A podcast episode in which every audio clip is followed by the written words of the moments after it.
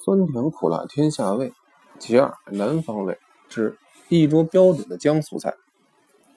梁君莫先生生前说过，国民党元老中美食专家有两位，一位是谭祖安先生，一位是陈果夫先生。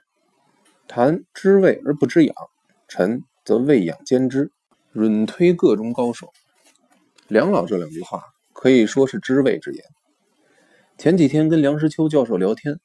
他希望我把各省各县的名菜分门别类，摘精取华，制定出有代表性的中国菜菜谱来。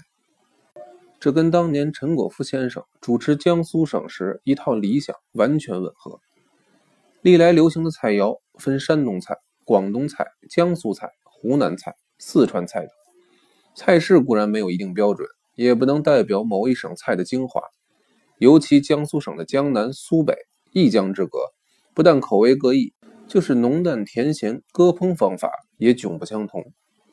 所以果夫先生主张先从江苏省下手。他计划把江苏省辖县各有名的拿手菜汇集起来，定为县菜。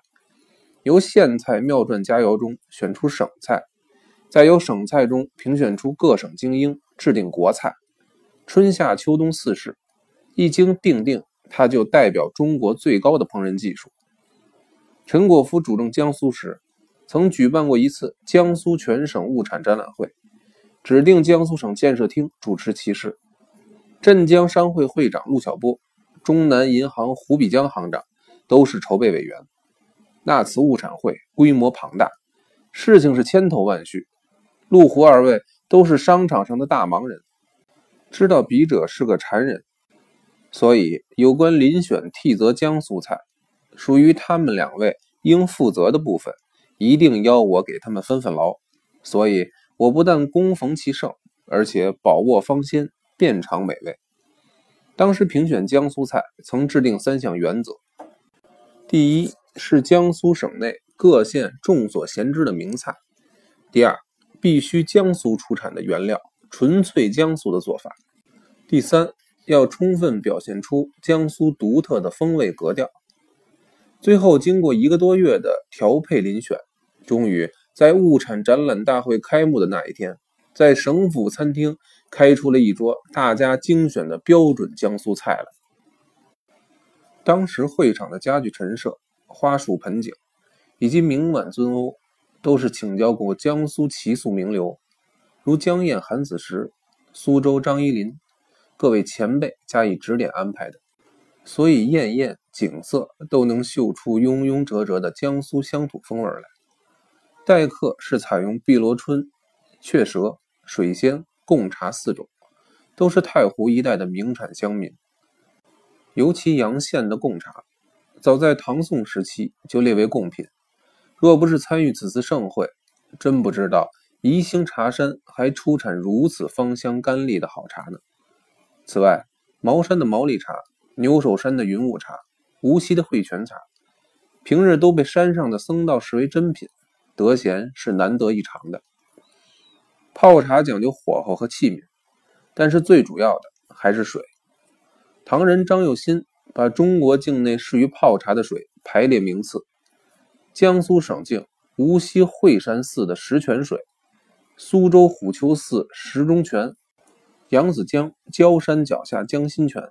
都是上榜的名泉，可惜当时只顾泡熬茶香，忘了问问主管茶室的人，那些盛砖泡茶用的是第几泉了。江苏佳酿有宿迁大曲、海门的红葡萄酒、金坛的黄金酒、南翔的郁金香、川沙的红豆烧、李下河的净流泡子酒、孝陵卫产的一种甜酒叫味甜，五韵七香。倒也称得上浓淡七倍。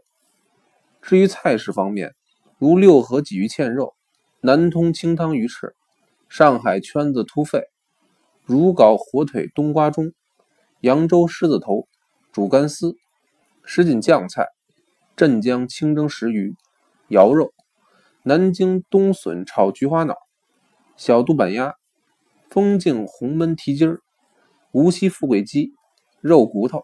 江苏酱肉熏鱼、炝活虾、常熟酱鸡、酱排骨、昆山阳澄湖大闸蟹、太仓酥炒肉松、江阴凤凰煲鸡、怀城红烧大乌参、太县脆鳝烧回鱼、高邮双黄咸蛋，不下三十多种盛食珍味，就是每种浅尝辄止，也无法一一尝遍。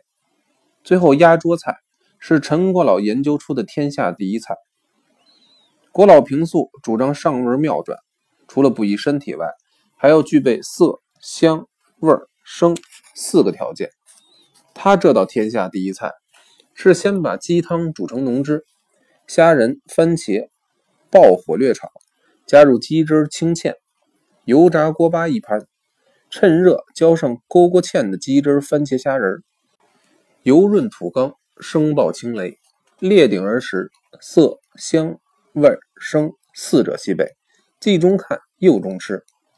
据国老阐述，鸡是有朝气的家禽，虾是能屈能伸的水族。原料鸡、虾、番茄、锅巴四样，动物两样，植物两样。植物中一红一黄，动物中一水一露，都是对称的。同时，这道菜既富营养，价又不昂，的确称得起天下第一菜。后来抗战军兴，政府内迁，有人把这道菜叫一声雷，由雷声演变成轰炸东京。想不到这天下第一菜，后来还变成菜之使者呢。江苏省的菜肴固然是水陆珍异，佳肴万千。以甜咸面点来说，更是甜酥松脆，真错杂陈。例如淮城汤包、常州菜饼、扬州蜂糖糕。苏州枣泥饼、青京玉露，没法一一举列。当时有人提议，把江苏出名的点心也选出十种、二十种来列为上位珍品。可是当时人手不足，时限又极总迫，只好暂时作罢，留待将来评选。这一桌盛宴开外，每道菜都经过若干美食者评品，所以众口难说，说者各异。那一桌盛馔。遗珠漏失在所难免，或尚不足代表江苏省菜。